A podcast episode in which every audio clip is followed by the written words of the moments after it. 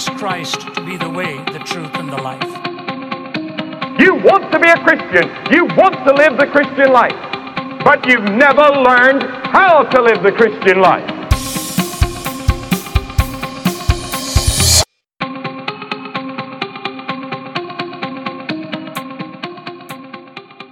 You are listening to Teleios Talk, a podcast on being complete in Christ, hosted by Buzzsprout. The doctrine of the Trinity is one which has been taught since the first century. In this episode of Teleios Talk, we are starting a two part series discussing the doctrine of the Trinity and its importance to us as believers. The Bible never mentions the Trinity, so how did it become part of the doctrine of the Church? Is there any reason to doubt the biblical nature of a doctrine if it is not mentioned distinctly in Scripture? Please stay with us as we discuss this and many other questions. Hello and welcome to Teleios Talk. My name is Wendell Martins, and today we are starting a two part series on the doctrine of the Trinity. When I was younger, I remember my Sunday school teacher trying to explain the idea of the Trinity by comparing the doctrine to the way we segment an apple. The skin was the Holy Spirit because it is who we are in contact with all the time. The flesh was Jesus because through him we receive nourishment. And the core was God the Father because through him we receive life. And I'm sure most of you have had some type of explanation similar to this as well. And the problem with these examples is that they are all inadequate explanations. So, where do we start when discussing a doctrinal teaching such as the Trinity? The word Trinity is never found anywhere in Scripture. And the use of the word Trinity or triunity or three in oneness is used only as a describing word for a common principle found throughout the Bible. The doctrine of the Trinity can be found in the Old Testament as well as in the New Testament. Now, to be clear, the traditional Jewish view of God denies a Trinitarian belief. In Judaism, God is understood to be the absolute one, indivisible and incomparable as a being who is the ultimate cause of all existence. The idea of God as a duality or trinity is heretical. Matt Perman from King's College, New York City, says this The doctrine of the Trinity is foundational to the Christian faith. It is crucial to properly understand what God is like, how he relates to us, and how we should relate to him. Wayne Grudem, in his book Systematic Theology, says the being of each person in the Trinity is equal to the whole being of God. Now, one of the first places we see this concept of the Trinity presented is in Genesis 1 1, where the Hebrew term for God, Elohim, is recorded in plural form. Now, this denotes an ultimate supremacy of God and suggests the use of the phrase the gods. However, the term Elohim does not support God as a plurality, being like a realm of gods or pantheistic but it does lay the groundwork for a Trinitarian understanding of God. We need to remember that the doctrine of the Trinity is set in the background of the Abrahamic Jewish monotheistic belief system. This belief stood counter to the polytheistic religions which existed at the same time of the Hebraic covenant people. Later in the New Testament, it stood counter to the Roman Hellenistic thought at the time both during Christ's time on earth and during the early church. Shortly after the verse in Genesis 1 1, we read in Genesis 1:26, Then God said, Let us make man in our image, according to our likeness, and let them rule over the fish of the sea, and the birds of the sky, and the cattle over all the earth, and over every creeping thing that creeps upon the earth. In this verse, the words us and our are there to show that God was conversing within himself. More precisely, God the Father was speaking to God the Son and God the Holy Spirit. There are some who argue here that God was speaking to angels. But that notion doesn't make sense. Angels were never created in the image of God as we are, and neither are we created in the image of angels.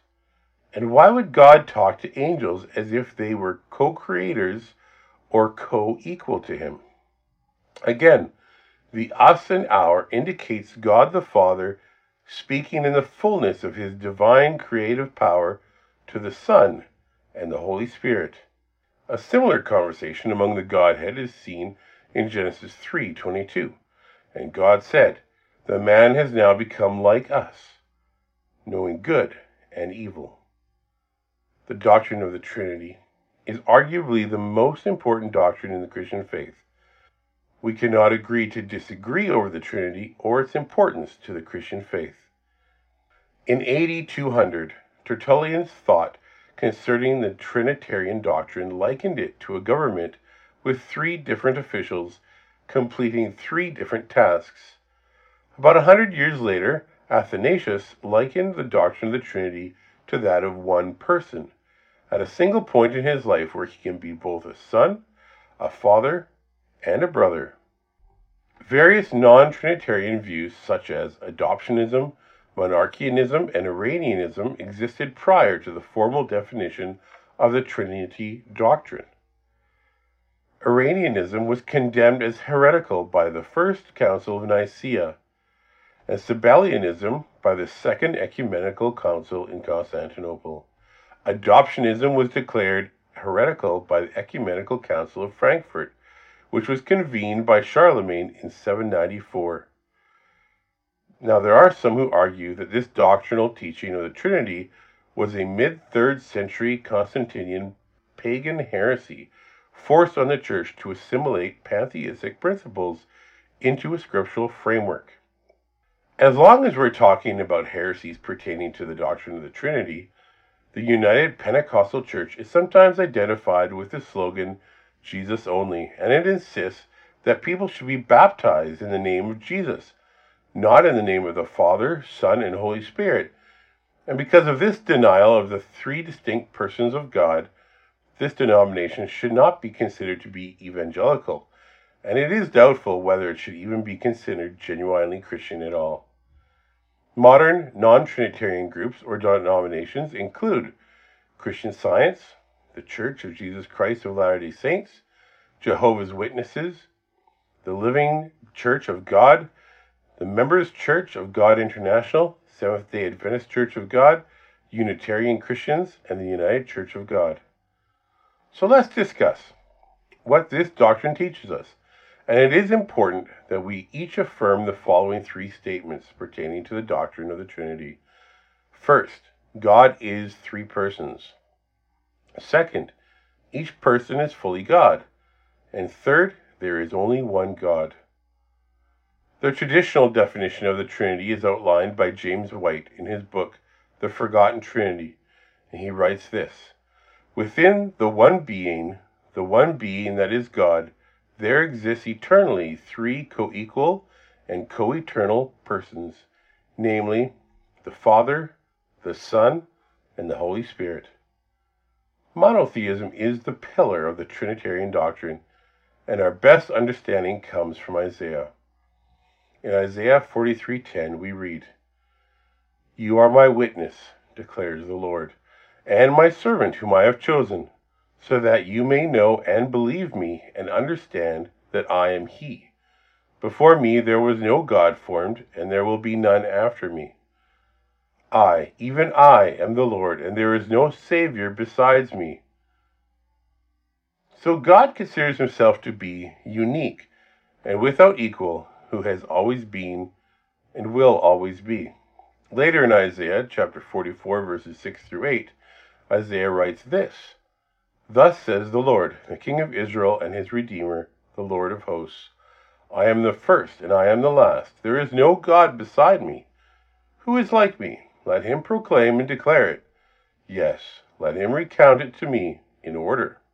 From the time that I established the ancient nation, and let them declare to them the things that are coming, and the events that are going to take place. Do not tremble and do not be afraid. Have I not long since announced it to you and declared it? And you are my witnesses. Is there any God beside me? Or is there any other rock? I know of none. The idea of God prophesying is important when we look at Jesus and who he claims to be. Also, if God does not know of any other gods, it means we are on a very firm place to know how God sees himself. God the Father is almost never questioned as being part of the Godhead. God as three persons is very evident in John 1, verses 1 to 2. Also in John 17:24, we find that Jesus is speaking to God, saying this: Father, I desire that they also, whom you have given me, be with me where I am, so that they may see my glory which you have given me. For you loved me before the foundation of the world. When people attack the teaching of the Trinity, they reject the clear monotheistic teaching of Scripture and they attempt to apply a tritheistic or three God understanding to it. If you hold a view which compromises the monotheistic view of the Trinity, there's something seriously wrong with your understanding. The words of Christ show a definite distinction of persons, their sharing of glory, and a love relationship between Father and Son before the creation of the world. Jesus is not the Holy Spirit, and God is not the Holy Spirit, because we read in John 14, verse 26. But the Helper, the Holy Spirit, whom the Father will send in my name, he will teach you all things, and bring to you remembrance of all that I have said. So if God is a person, and Jesus is a person, what evidence do we have that the Holy Spirit is a person? For this answer, we need to search the Greek text. In John 14:26, the Holy Spirit is referred to as ekeinos, or he, an obvious masculine pronoun and not the neutral word for spirit, pneuma. Each person, being fully God, is taught in abundance in Scripture. God the Father is evident in the first line of the Bible where it says, In the beginning God created the heavens and the earth. Who but the Father could be a creator? And the Son is fully God. Again, we have the reference of John 1, verses 1 through 4, as well as the exclamation of Thomas in John 20, 28, where he says, My Lord and my God, referring to the person of Jesus. Also in Romans 9 5, where Paul writes, Whose are the fathers, and from whom is the Christ according to the flesh, who is over all, God, blessed forever. Amen. The Holy Spirit is fully God as seen in Matthew 28 19, where Matthew quotes Jesus saying, Go therefore and make disciples of all nations, baptizing them in the name of the Father, and of the Son, and of the Holy Spirit why would it be important to include the Holy Spirit if he were not God? Obviously, he is seen as being on par with God the Father and God the Son. These points taken alone would be very easy for us to understand. But we must add a final point in order that we fulfill the scriptural teaching of the Trinity. There is one God, and God is one. There are not three gods, there is only one God. Although the word Trinity is not found in Scripture, we do have what are known as the Trinitarian formulas. These include Matthew 28:19, 2 Corinthians 13:14, 1 Corinthians 12:4 5, Ephesians 4 verses 4 to 6, 1 Peter 1 verse 2, and Revelation 1 verses 4 through 5. In all these verses, the three persons of the Godhead are named. The obvious example is the one that I've already shared from the Great Commission, where Jesus says, Go therefore and make disciples of all nations, baptizing them in the name of the Father and the Son and the Holy Spirit. And we do experience these in our churches at the time of baptism, where the pastor will say, I baptize you in the name of the Father, the Son, and the Holy Spirit. But the best verse from the Bible to explain this is found in Deuteronomy 6, verses 4 through 5, and it says, Hear, O Israel, the Lord our God, the Lord is one, and you shall love the Lord your God with all your heart, and all your soul, and all your might. Likewise, James 2:16 says, "You believe that God is one. You do well. The demons also believe and shudder." The faith in God over history has been taught as a monotheistic belief. This is one fact that never changes. It was taught in the Old Testament to the Jewish people through the law, and in the New Testament, first by Jesus to the Jewish, and then to the Gentile people by the apostolic writings as well. This belief in God, having a Trinitarian design, has been a very unpopular one throughout history since it does not allow for the belief in other gods or the acceptance of other religions. Our God is a very jealous God, and there is only one path which leads to him. Before I close, it is important to me that we not get too deep into dissecting every nuance of the doctrine of the Trinity, and in that vein, I'd like to read Deuteronomy 29, verse 29. The secret things belong to the Lord our God but the things revealed belong to us and to our sons forever, that we may observe all the words of this law. Not everything we believe requires a comprehensive explanation, and the whole world struggles with this idea. This idea that we must explain all the secret things of God has unfortunately led to some churches teaching that miracles are from the devil. We need to embrace the fact that we will not and cannot understand everything. Even our salvation cannot be explained. Ours is not a blind faith, however, ours is a transforming faith. Let us pray. Father God, we thank you that you reveal to us glimpses of yourself. You reveal to us the things that we need to know in order for our faith to succeed. We pray that as we study things like the Trinity, which are very difficult to understand, that you would give us a feeling of satisfaction and hope. We thank you for your protection in our lives. We pray that you would bless us and keep us. In the name of your Son, Jesus Christ. Amen. Next week, I will be joined by two guests, Caleb and Kristen Unruh. We will be discussing seven questions regarding the Trinity. And these questions were presented by Mike Winger on his podcast to challenge what we believe and how we defend the doctrine of the Trinity. Thank you for joining us for today's episode. Next month, Teleios Talk will present part two in this series on the doctrine of the Trinity. We will be joined by special guests, Caleb and Kristen Unruh, as we answer seven questions which challenge our understanding of the Trinity. Don't forget to visit our Facebook, Patreon, and YouTube sites. We are always happy to visit and answer questions.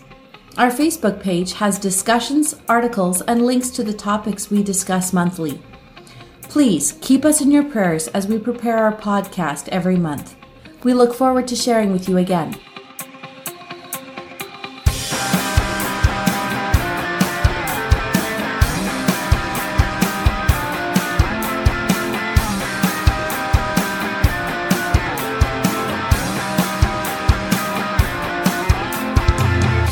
Do we believe what we believe we believe?